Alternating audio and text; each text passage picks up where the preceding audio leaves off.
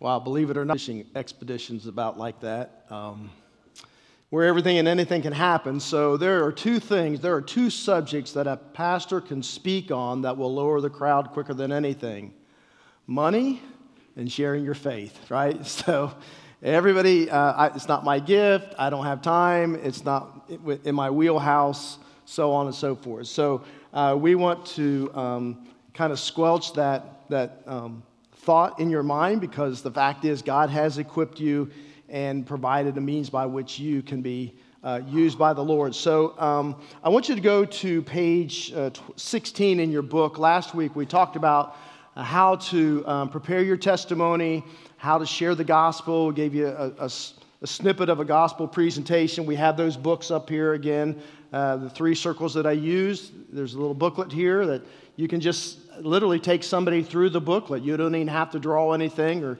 memorize anything. You can just take them step by step through this booklet. And I gave you just a snapshot. I mean, there are a lot of things you can add to the circles depending upon the circumstance or who the person is. And you can add verses of scripture that are applicable. And I, I would caution not using too much scripture uh, and get too bogged down, right? You, you want to at least give them that initial the gospel presentation. Yes, it's important to use scripture, but you know, they don't need 25 verses on, you know, brokenness or something like that. So you want to keep it uh, not real lengthy. You know, you're not giving them a 30 minute message. You're not going to be in like me, 40 minute message.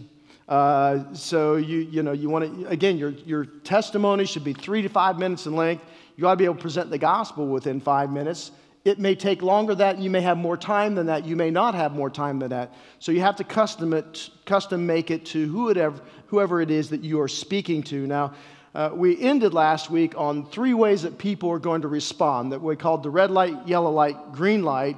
Some people are just going to flat out reject it and say, you know, this just isn't for me. Um, maybe the time's not right for them. Uh, maybe they don't believe anything you told them. People are skeptical of the Bible. People are skeptical of, of Jesus, and they've heard a lot of things and been taught a lot of things. Some people are yellow, you know, like they're not ready to make a decision then, but they're open to it. So, again, you want to burn the bridge. You don't want to argue with people. You don't want to try to force them into the kingdom. If you can talk somebody into something, somebody else can talk them out of it, right? So you don't want to do that, but you want to leave that door open. You want to leave that bridge intact that at a later time, and we're going to talk about what to do with them. In the meantime, uh, you have another opportunity. Uh, I shared with you last week, I believe it takes on average seven touches and three hearings before a person uh, is willing to make that commitment to Christ in their life. That's just average, it's not a set number, but you got to get the gist. And then there's the green light. You may you have somebody say, Yes, I'm ready to make that commitment. I'm ready to put my trust in the Lord Jesus Christ to be the Savior and Lord of my life. So, in the next section that ends out session two, uh, talked about some communication tips. And just a couple things I want to uh, kind of point out here the very top uh, under number one recognize your personal style of witnessing. The other things that I have uh, in the book is self explanatory. You can read those for yourself. But I do want to hit on this first one before we move into our fishing pond. It says your shape not only determines your ministry in the church, but it influences your style of mission in the world. Now, we use that word shape to, to refer to your spiritual gifts, your heart, uh, your heart, your passions, uh, your abilities. These are natural abilities you were given when God created you in your mother's womb and you came into the world. Your personality, you have a dominant personality uh, type, more than likely, and your experiences. These can be educational experiences, work experiences, painful experiences, you know, experiences of God's great blessing, all kinds of experience, all make your unique shape. So when it comes to sharing your faith, a lot of times people always think, well, if I'm going to share my faith, that means I got to go up to a house, cold turkey, knock on the door, somebody answers, and I got to, you know, kind of introduce myself and get them to where I can present the gospel. That's not, I want this to be a lifestyle, not uh, going on to somebody's porch cold turkey. I'm not against that, not opposed that. You got to have a pretty unique personality if that's going to be your style. You hear people talk all the time. Well, you know, I was sitting on the airplane and there was somebody beside me and I engaged them in a conversation, led them to the Lord, and, and we're all sitting there thinking, wow, I wish I could do that. I wish I could be that bold. I wish I could, I, I could communicate in such a such a manner, right? So that might not be your style, but you have a style based on God's unique shape, right? Um, so my secretary, Linda Clark, when I was in Elyria pastoring, uh, Linda loved to uh, bake cakes and decorate them and fancy decorations. She went to all kinds of classes for that. So uh, every year she would do the same thing. She would invite people, whether neighbor ladies or other ladies that she knew uh, that were far from God, and she would invite them to her house uh, for three days, and she would teach them everything she learned about decorating cakes. And each day she would have somebody there share their testimony. You know, she'd have people there who are saved, share their testimony, and, you know, three to five minutes. And then on the last day, uh, Linda was a cancer survivor, and so she would share her testimony and then present the gospel. She led a lot of ladies to the Lord using that style. See, that was comfortable to her. It was in her wheelhouse. It was something she could do uh, efficiently and proficiently, and God used it in mighty ways. So you just need to look at yourself and say, well, what is my, what is my natural style? What, how can I? So I've given you several common styles, uh, listed them on your uh, in your booklet. You know, maybe you have a serving style, right? You're like Dorcas in Acts nine. You know, she loved to serve people, and so serving is your doorway into somebody's life. And it's through serving them that then God opens that opportunity to share. Because remember, you're always looking for common ground where you can begin sharing your testimony, leading it into the gospel. Maybe you're more intellectual like the Apostle Paul, you know, you, you, you're like, uh, you have a teaching gift or wisdom, and so you can do like apologetics. You can go toe to toe with somebody about, you know, well, I don't, I don't believe there a God who's good and loving could, could send anybody to hell. Otherwise, he's not good or he's not loving, and you can tackle those problems, and that might be the starting point with somebody. Again, that takes a unique individual who, who has that capacity to do that. Uh, maybe it's bringing, that is uh, hospitality giving. Remember the Samaritan woman? What did she do? She had her encounter with Jesus at the well. She went back to her town and told everybody about what happened in this encounter in Jesus. And then it says she brought them to Jesus, and there they had their own personal encounter. And so uh, a bringing style is kind of what. Um, some of you may have, some of it's more testimonial, right? You're an encourager. You might be like the blind man who, who Jesus healed him of his blindness, and he started getting questioned by the, the uh, Pharisees and the Sanhedrin. And he said, all, all, I can tell you is I was blind and now I see. You, know, you, you can say he's bad if you want, or he's of no account. I'm just telling you what my experience was, and that might be your, your fundamental style. Or sometimes, this is a good one, literature, right? Some of you um, have the gift of mercy and um, you pass out books or you, you put people onto a podcast or some other form of literature. You know, if you have a friend who loves to read and maybe you, you've got an incredible book that would help her out or him out, um, there's so much good stuff out there where Christians have walked through some deep, dark valleys in their own personal lives and then wrote books about it and how the Lord dealt with them in the midst of that and brought them out of it and how he's changed their life since. And so you, you can hand the book and say, hey, how about we read this book together? Or you read the book I'll read it. And when we get together and discuss it, that's a tremendous way to have access into somebody's life who's far from God. And then there's, for some of you, the confrontational, that is, you're kind of the person who can go to the door and knock on it and, and say, hey, um, you know, uh, this is what EE, Evangelism Explosion, CWT, Continuous Witnessing Training is all about. How you go to the door and they use the acrostic fire and, and how you, you know, engage in the conversation and move into the house and, and share your testimony and gospel and so on and so forth. So I'm just simply saying it, like on the, uh, the video, all the excuses as to why they couldn't participate in the fishing are null and void. God has shaped you. He's given you a unique shape, passion, and ability to engage people who are far from God. And so the other things I give you, and I'll give you a little fill in the blankets on one of them, you got to think through what you might want to say, ask God to give you the right words. Number six down there it says, never use any put downs, right? Here's the fill in the blank. Don't expect unbelievers to act like a believer until they are.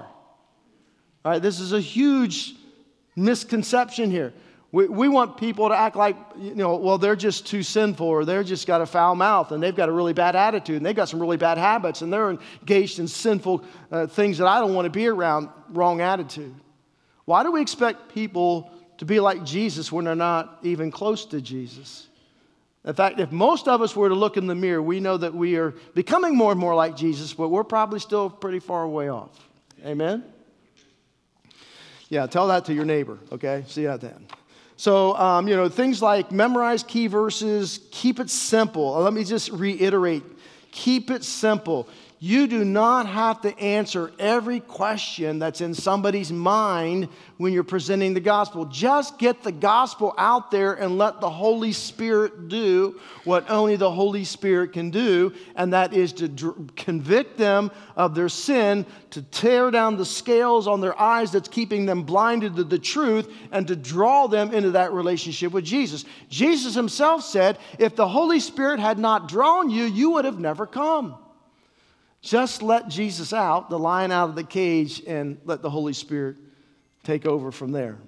All right, so let's move into our, our fishing pond because um, I want to I want to finish this up today. So we'll have time next week because we're gonna we're gonna celebrate. We're gonna do a little teaching. Uh, it's gonna be short, uh, but we, I want us to have more celebration, and I'm gonna do kind of a commissioning service to us uh, as a congregation. So, fishing in my mission pond, Jesus called out and said, Come follow me, and I will show you how to fish for the souls of, of men. Now, notice there are two very important things about this passage. Number one, following and fishing go together. Following and fishing. Jesus says, You're following me, you're going to be fishing. So, if you're not fishing, then you're really not following. So this is my purpose. Says I, am I'm, I'm going to make you to become something you are not presently. I'm going to make you become fishers of men. I've, I have a mission for you, and I'm going to equip you for that mission. And the second thing is that introducing people to Christ is like fishing, not hunting. Big difference. I'm a hunter. I used to hunt um, rabbit and deer and a lot of other things um, back in my former life. Uh, I haven't hunted much since I, have been back in Ohio, but when I was in, you know, in the Pennsylvania area and West Virginia and all those areas, I, I hunted a lot because a lot of guys in my church hunted. So I, I my dad hunted. Uh, we have a family cabin uh, that's in a, a, national forest where we deer hunt every year. So I've given on your outline the difference between hunting and fishing because sometimes we treat evangelism like it's a hunting expedition like we're going to ta- bag him and tag him. That's the, the, kind of the phrase when you kill a deer. You know, you bagged it, you, you shot it, and then you got to tag it and then take it to the processing center. Well, that's not the way we want to approach sharing our faith. See, hunting is aggressive, fishing is more gentle. Hunting's based on confrontation, fishing's more on attraction. Um, remember that you attract, how do you attract fish? You attract fish through a certain bait.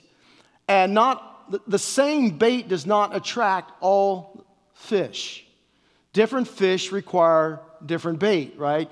And so sometimes we think that there's just one cookie cutter approach to engaging in people's lives and having opportunity to share our, our testimony and the, and, our, and the gospel, but that is not, that is not the case. And so Hunting's all about go out there and shoot them. Uh, fishing's about get them to nibble on your bait. You know, use one size fit all bullet, allows you to try all kinds of lures, take your best shot, it's over. Re- reeling in a fish requires give and take. Um, scares off an animal if you miss. You get more than one chance when you're fishing, right? so um, the animal has no choice. The fish gets a choice. Must be a skilled shot. Anyone can put the bait into the water. Did you catch that? Underline that, please. Anyone can put the bait into the water. You don't have to be skilled to put the bait in the water. And so, this is what we're, we're trying to teach you and equip you with is that anyone can put the bait in the water and how we do that. So, in Jesus' day, they used nets for fishing. Today, we have many kinds of methods even bass boats with built-in sonar equipment and all kinds of gadgets to get them. My church in West Virginia had a lot of guys who, who had um, huge bass boats with, equipped with everything because they, they all fished in these bass tournaments, bass boat tournaments or uh, fishing tournaments. Um, I don't know, Chad's not here, but he would know all about that. But uh, I mean, these guys had incredible boats with these big, powerful uh, engines on the back. And so our director of missions uh, wanted to go uh, on one of the, these uh, bass tournament. And so the guys invited him, said, okay, come with us.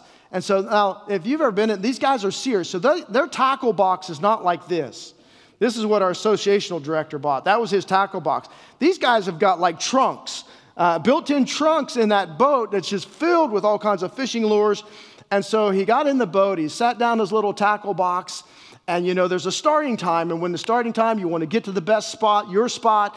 And when they hit those, that throttle and those engines kick in on a bass boat, that thing just rears right up out. Of, and so as they reared up and started out across the lake, his little tackle box just floated right out of the boat, right into the lake. So, uh, yeah, so let's talk about three keys. I know it says five keys. I'm giving you three keys to spiritual fishing. Number one is you have to identify your personal fishing pond. What is your personal fishing pond. And by the way, it's going to be bigger than you probably think it is. And so Jesus said, You will be my witnesses in, Jeru- in Jerusalem, Judea, Judea, Samaria, and every part of the world. In other words, he says, Here's what you do, and here's where you do it. You're going to be my witnesses, and that's what you do. Here's where you're going to do it. You're going to do it in your Jerusalem. What's your Jerusalem?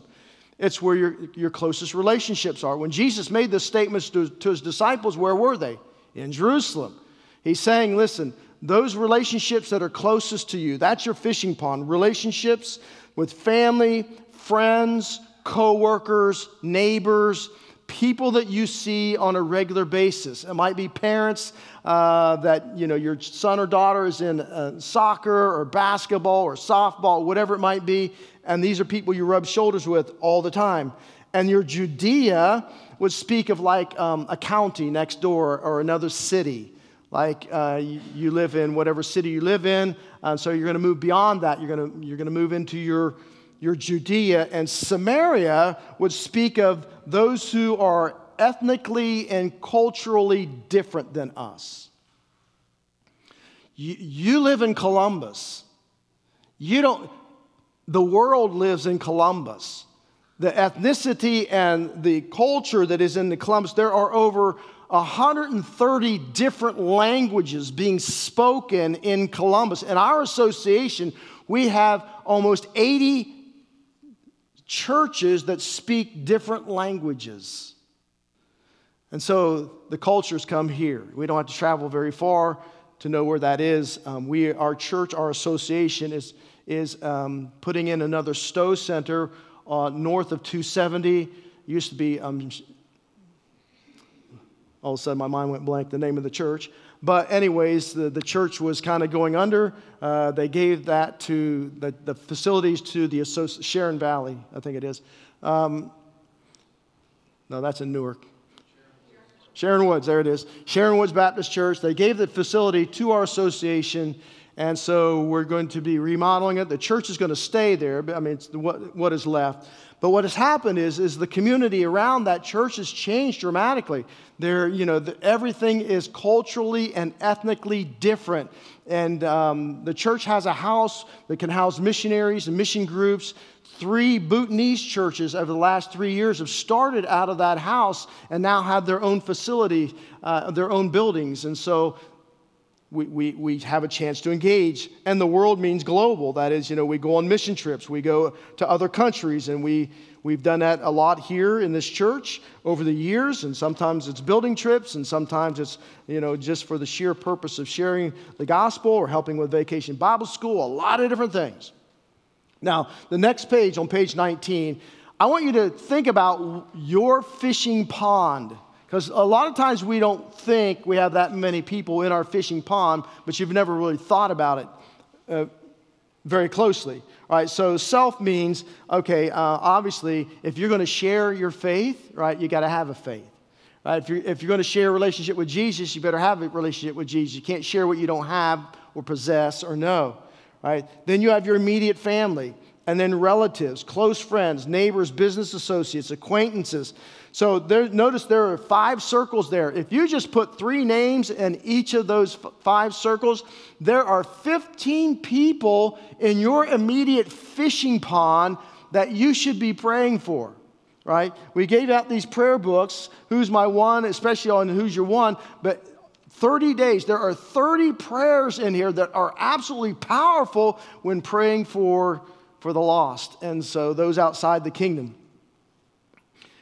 The question ultimately is, you know, who have you cared enough to tell? Who, who, do you want to tell about the good news of Jesus? And so this is your circle of influence that God has given to you.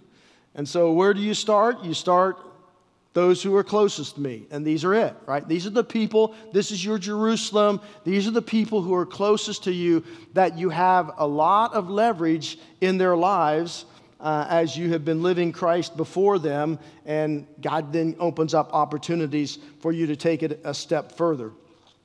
All right, here's number two. The second point and key is you have to learn about the kind of fish in your pond. This is important, right? If you looked at that list that you, those names you write down, is everybody the same?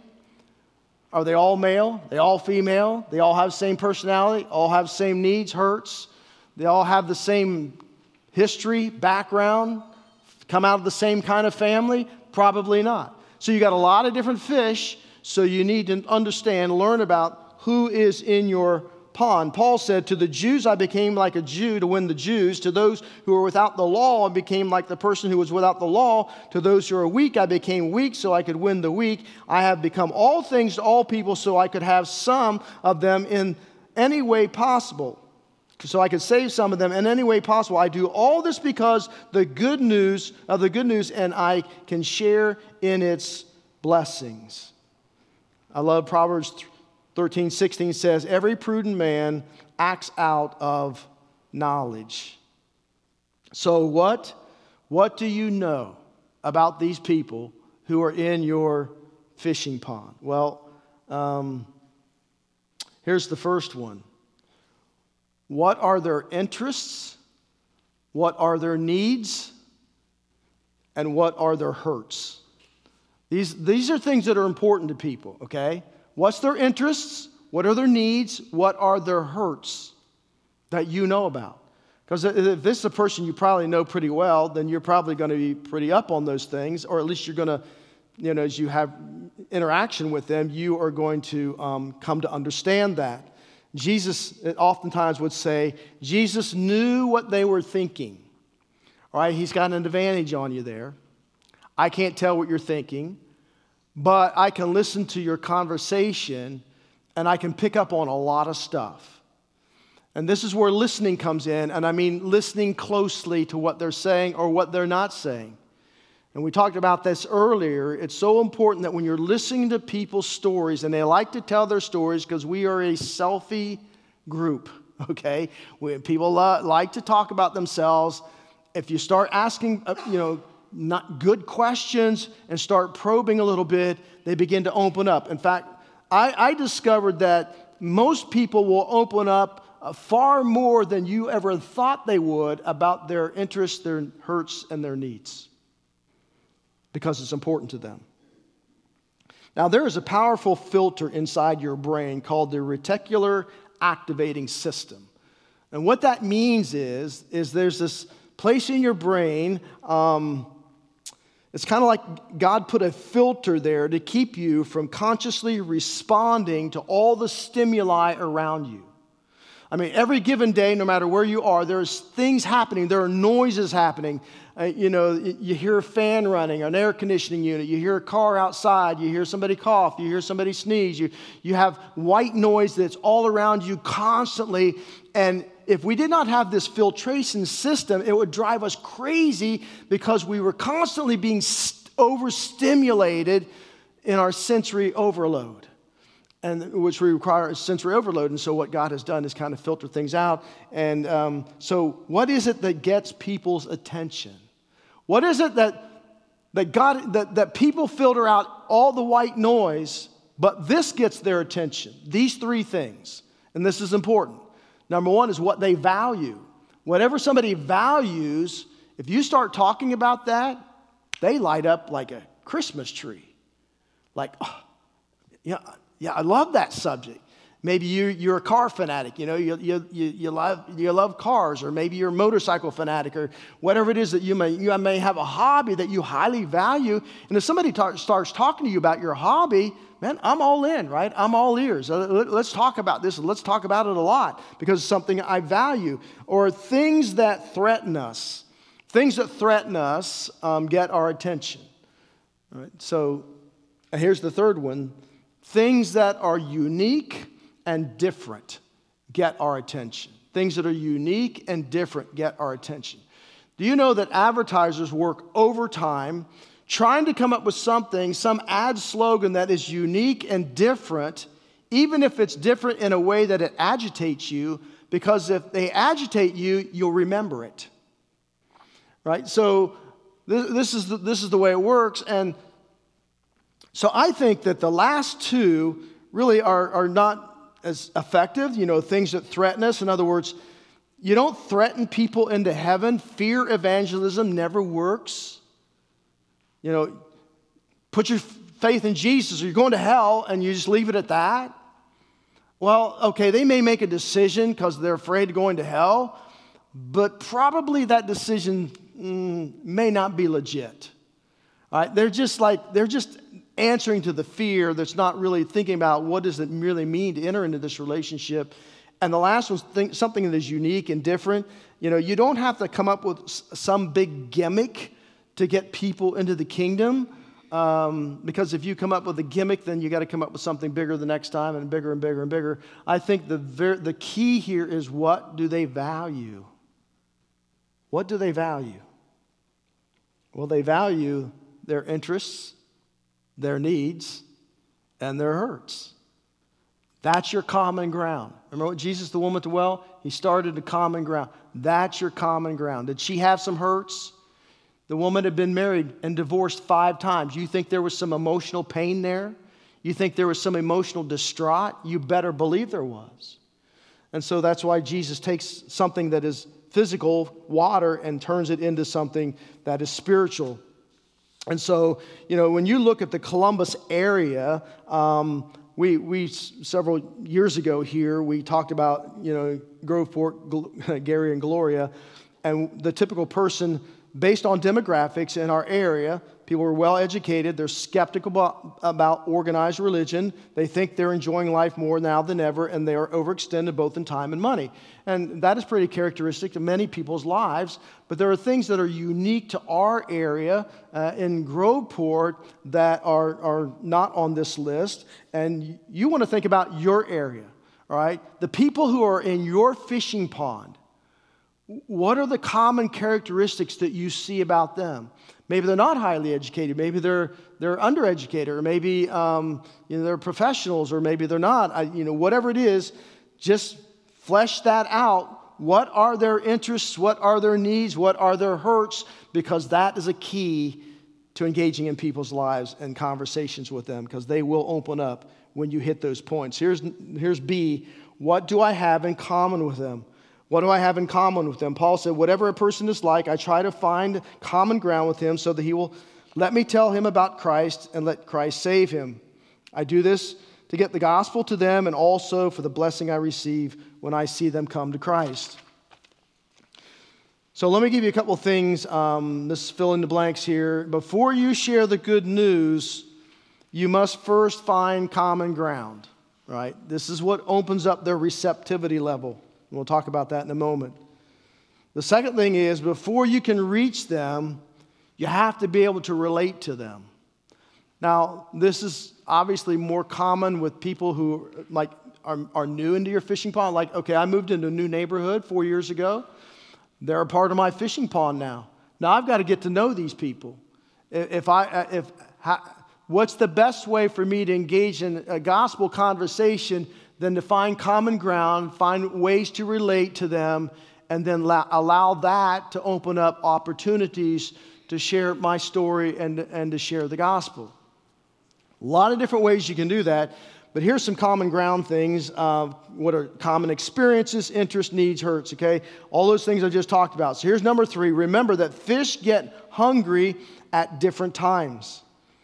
This is called receptivity, okay? Not everybody is receptive all the time for your conversation, right? So if I, for example, somebody put on our, our um, I live in Wagnalls Run, and somebody put on our Facebook page about a guy who was working, he's working for some, he's a salesman, okay? He came to somebody's house at 8.15 at night, rang the doorbell. They just gotten their small children into bed, asleep. Now he's woken them all up to ask the question, is a Nielsen rating thing, ask question about, well, my neighbor's livid, right? This guy's wrong time, dude not 8 you really you're out here at 8.15 at night and the guy says yeah we're, we're out here till 10 o'clock at night Bad decision, right? He says, I don't want to talk to you. And he started trying to ask him questions and got him a little more agitated. See, there's a right time for everything, and there is a more receptive time in people's lives than other times. So if they're not receptive, how do I help stair step them into receptivity? So here's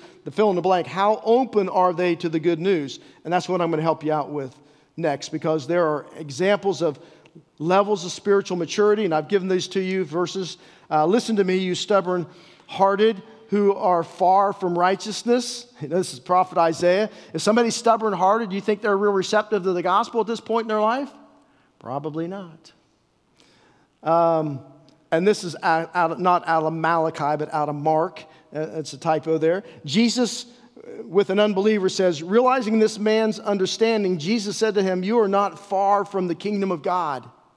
What, what is Jesus saying about this man's receptivity? He's, get, he's pretty open like he's really close to stepping along, across the line of faith. You know, Jesus gave us the parable of the soils that talked about the condition of somebody's heart a hard heart, hardened soil, not receptive, shallow heart, impulsive heart, might be somewhat receptive and may make a decision just to get you off their back, but it's not legit. Or it might be a soil uh, with weeds, a distracted heart. They may make a decision for Christ, but then uh, shortly thereafter, you know, just life begins to happen and come down on them, and then they, you don't see them anymore. They just they they walk away from the faith. You don't see them anymore. You wonder what happened to them. Good soil, he says, is receptive heart. That's where we want to get people to a heart of receptivity, because he says that's the good soil. That's the crop that you know gives a full, you know, hundredfold um, crop. So let me just say this about evangelism or uh, sharing your faith. Right sharing your faith does not happen very often spontaneously, but it happens a whole lot more often if you're intentional about doing it. Here's what I know about the farmers in Ohio. If they in the springtime they sit in their house and they don't plow that field, they don't plant any seed, God doesn't water any of it, come fall, they got no harvest. Well, the same thing true in our life and in the life of our church. If we're not out there plowing the field, if we're not out there planting the seed, if we're not out there watering that seed, then there is not going to be any harvest. And when a church has no harvest, it's just a matter of time before it dies. The churches close, 4,000 churches in the United States close every year. And this is why, because the congregations die out, because nobody's planting, watering, and harvesting. So this is Here's how, here's how people come to know Christ. This is the receptivity thing that I want you to get hold of. Um, and I've given this to you at the top. Negative six means this person's self satisfied, they're, they're skeptical, resistant, spiritually apathetic. That's the resistant stage. Uh, becomes aware of an unmet need or a spiritual void in their life. That's a receptive stage. See, this is where the common ground is. This is where you can move into and say, man, I, have experienced something like that. Or you can say, as we talked about, you know what, I've never experienced that same, exact same things personally, but I have experienced something very much like it. Do you mind if I share with you how God got me through that in my life? Of course, they, they want to hear your story. Sure, tell me about it. What, what happened? This is where your testimony comes in. Begins looking for answers to questions or problems The seeker considers the difference between themselves and believers, consideration, learns why and how to become a Christian, understanding, ready to believe and receive Christ. They're ready to go. Ground zero, obviously, somebody steps across the line of faith. And then here's how you follow up. This is our next step process in our church. Remember what our mission is? Help people take their next step, right? I want to start with minus six and work them all the way to plus four. So, baptized, connected church family, it's we have a class for that, so on and so forth. So, at what stage would a person say, I think religion is a crutch for weak people? They're probably pretty resistant, right? There's like there, there's not much receptivity there. The question is, what are you going to do with that? How are you going to help them become more receptive? Or please show me how I can become a Christian. I've had that happen maybe three times in my lifetime. All right, that, they're just full bore ready to go. God's got them prepared, and you're the messenger. You're like Philip with the Ethiopian eunuch. Man, God's got him ready. He just needs a, somebody to share on the site, and you're it. Um, I'm really fed up with the stress I'm under. So here's what here's a hurt, receptivity. Now they're receptive. Why? Because what's causing the stress? How's it affecting them? How's it impacting them? How can you share a story when maybe in your life you, you were under tremendous stress and what it was doing to you and what it was doing to your family? Uh, I think everyone will go to heaven. this is a big one. Now, that can be resistant or can be minus two, understanding an issue. In other words, they're, they're searching, but they're not just not really sure in their mind. Uh, you know, they think everybody's going to make it. And so they might really be very open to a conversation. I've been reading a New Age book on spirituality, right? There's a seeker. You, you, you catch the phrase on spirituality. I'm, I'm looking for something, I'm seeking something that I don't have. Why do Christians seem so happy? That might be a consideration. So here's the insights evangelism is a process of moving people through these stages. People move through these stages at different speed. People often require multiple exposures at each stage before moving on. A person can get stuck at any stage, and the number one reason is fear. Fear. What? Because to move from one stage to another requires a change in life. And oftentimes people what they rather remain, even though they know it's not good for them, they rather remain in their box of comfort than to move outside of that box because they're fearful of what it's going to be like on the other side. The next one every stage requires a different response from me. So, what do you do with people at each stage? Let's, let's go through these. What do you do when someone is at the resistant stage?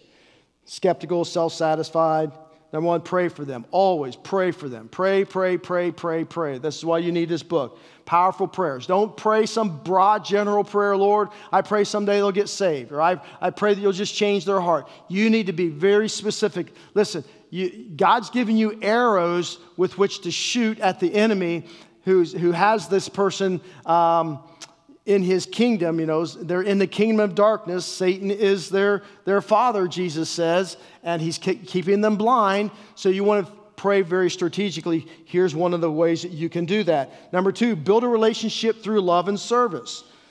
Build a relationship. When I first moved to Elyria, I moved next door to a guy who um, worked for, uh, I forget which bread company, but anyways, he, he did deliveries. His name was Rick. And so um, Rick and I, you just kind of struck up a conversation. He asked what I did, which usually, you know, like poo poos the conversation when I say, well, I'm a pastor. Uh, but it didn't. It didn't faze him that much. And, uh, but he had no religious background. And so, um, but, I, but I served him. I did some plumbing jobs in his house for him. I helped him out with some electrical issues. And then he invited me to play in his golf league with him. And so this is how we struck up. This is how we built a rapport and a relationship and so I started fishing in the pond that was around me and the various neighbors. Like neighbors across the street had children my, my kids' age. So that, there's an, an, immediate common ground for us. And this family over here had a, another child that was our, our children's age. And so you just kind of work it from there. And then number three is invite them to a, what I call a bridge event. What I mean by bridge event, it, it is an event that helps bridge them from where they are kind of where you're moving them towards. For example, we have the uh, Friends and Family Connection event coming up Saturday, going to Pigeon Roost Farm. That, that's a perfect opportunity to invite a family and say, hey, uh, would you love to, we'd love to have you come with us and be a part of this, this event, right? So this is non-threatening. You know, you're not sitting them down and giving them the gospel. You're just building relationship. You're building rapport. You're building on common ground. Or our women's retreat. Great opportunity. Hey, you know what? There's a group of us ladies. We're going to be getting together in the park for half a day. Would love to have you come and, and be a part of that with us. And we're just going to talk about, and you know, talk about how, you know, what that retreat's about and, and how you just get disconnected and, and things don't seem to be going well. And you get, you get the picture, right? Here's number four is do not, do not argue with people who are resistant. Right? Do not argue. Again, nobody gets argued in the kingdom. What do you do when somebody is in the receptive stage? Unaware, they're, they're aware of an unmet need or spiritual void in their life. Number one, offer help in a practical way. You know, offer help if you can in a practical way. There's a lot of practical things you can do to help people, to serve them. Number two, share a testimony about the same need. When God gives you that opportunity, again, people love to hear stories. Tell your story. Remember, and this doesn't happen, watch it, this does not have to be your salvation testimony. This might just be a testimony about a hard time in your life, a difficult time, and how God saw you through that. Right, so, so we're asking for God for wisdom. Number three, tell them that you are praying for them. Now you've put something out there because this is going to test the waters, right? If they, if they were to come back and say, I don't want you praying for me, I don't believe in that. Well, probably then they're in minus six, right? reason. Uh, but if they say, you know, I appreciate that, so you have some common ground. Ask open ended questions. Tell me about the spiritual side of your life and those kinds of things. Evangelism is helping people to discover how God is already at work in their lives. Sam Williams, I love that, that quote. What makes people receptive? Change. Change does. Now, I've, I've put on here the Holmes stress scale. These are changes that happen in people's lives and the stress they're under. If you, if, if you have a person who gets like 300 points, they're off the charts. Like they're going to be in a mental hospital. All kinds of things create stress in our lives. And when people are under tremendous amounts of stress, they are open to something, right? They're open to a change. It's like, I can't live like this anymore. Something has to give. All right, next one. What do you do with someone in a seeker stage? Invite them to our weekend services, perhaps. All right, this is non threatening. Um, just kind of let them know what to, what to expect. You know, we're beginning a brand new series October 10th called Grip by Grace as we're going to journey through the book of Romans. And so this would be a tremendous time for to invite somebody. Invite them, number two, to a seeker group. And what I mean by that is uh, a group could be um, like we're doing a service project out in the community. And what a great time to invite your unchurched friends to come and participate. Do you know when people start serving, it is often more than anything, it is often the uh, catalyst by which God opens their, up their receptivity as they're rubbing shoulders with God's people and doing things, good things for people and helping them out. And they're open to why is we do these, these things. And you can read the rest. I'm just going to fill in the blanks for you. What do you do when someone is at the consideration stage? Introduce them to other, other Christians. I think that's important. Here's what, here's what Matthew did. It says invite them to a small group or what I call Matthew party. Remember Matthew was a tax collector? When, he, when Jesus changed his life, you know what he did? He threw a party. He invited all his tax collector friends. And guess who else he invited? Jesus. was that strategic? You better believe it was. So throw a Matthew party.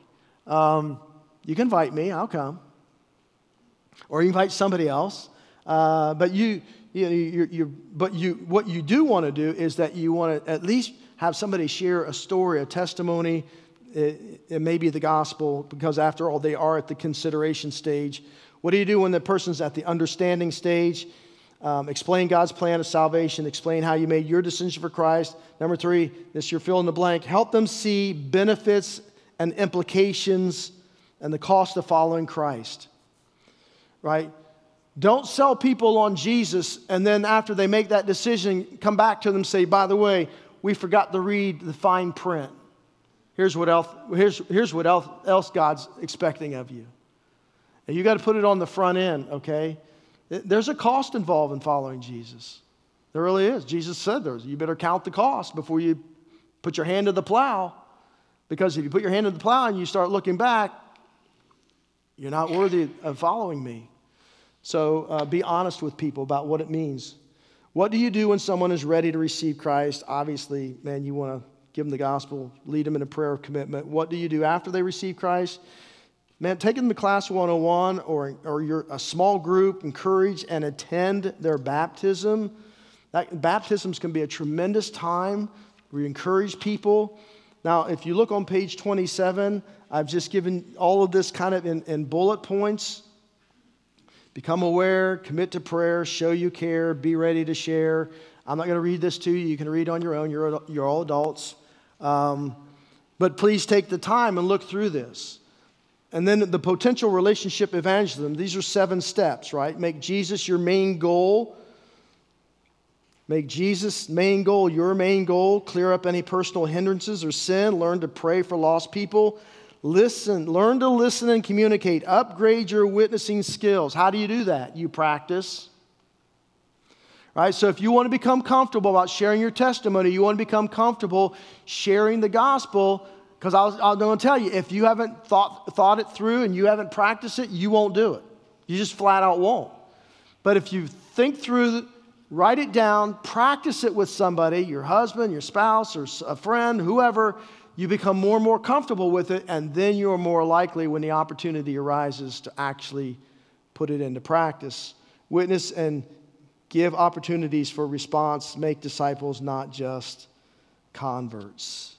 And so that is what it means to fish in your, your pond. So again, I reiterate the fact that unless uh, we um, are strategic about our mission in life, here's what you will do you will take this book, you will put it on a shelf, and you won't do anything with it.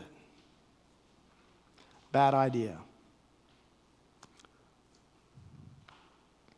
One of the reasons why you and I experience God's amazing grace is because somebody was willing to fish in your pond. Now, it might have been a parent. I get that. I understand that. It may have been somebody else. But do you know how many people are outside the kingdom of Jesus? By the thousands. Jesus said the harvest is plentiful, but the workers, they're few and far in between. It should not be that way. This is our responsibility. It's not just my responsibility, it's everybody's responsibility to be on mission as God gives us opportunity day in and day out. And that, here's one of the biggest pushbacks I get. Well, I don't have any un- unchurched friends. I don't have any lost friends around me. I don't have any lost neighbors. Then find some. All right? Go to the Stowe Center and work. Go, um, when we open up the ministry hub up in, uh, on north side of 270, go and help there. there. Help another church that's maybe reaching another ethnic group or whatever. There's always something we can do reach out into our community. There are people everywhere without the Lord, and God has given us the calling to help them find relationship with Christ. Father, we thank you and we love you. Um, and so we are, we are uh, challenged to the core of our being. Father, we know that this makes us uncomfortable. It forces us outside of our comfort zone. It forces us to do things that we've never done before. But Lord, we know that in every aspect, in every area of life, we go through that all the time.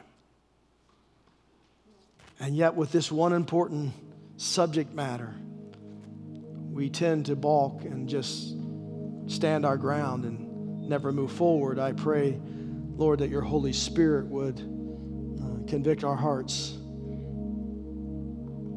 Give us ears with which to hear what the Spirit would say to each of us individually when it comes to fishing in our mission pond. Being ready, being prepared to give a reason for the hope that is within us because of Jesus. For it's in his name we pray and ask these things. Amen.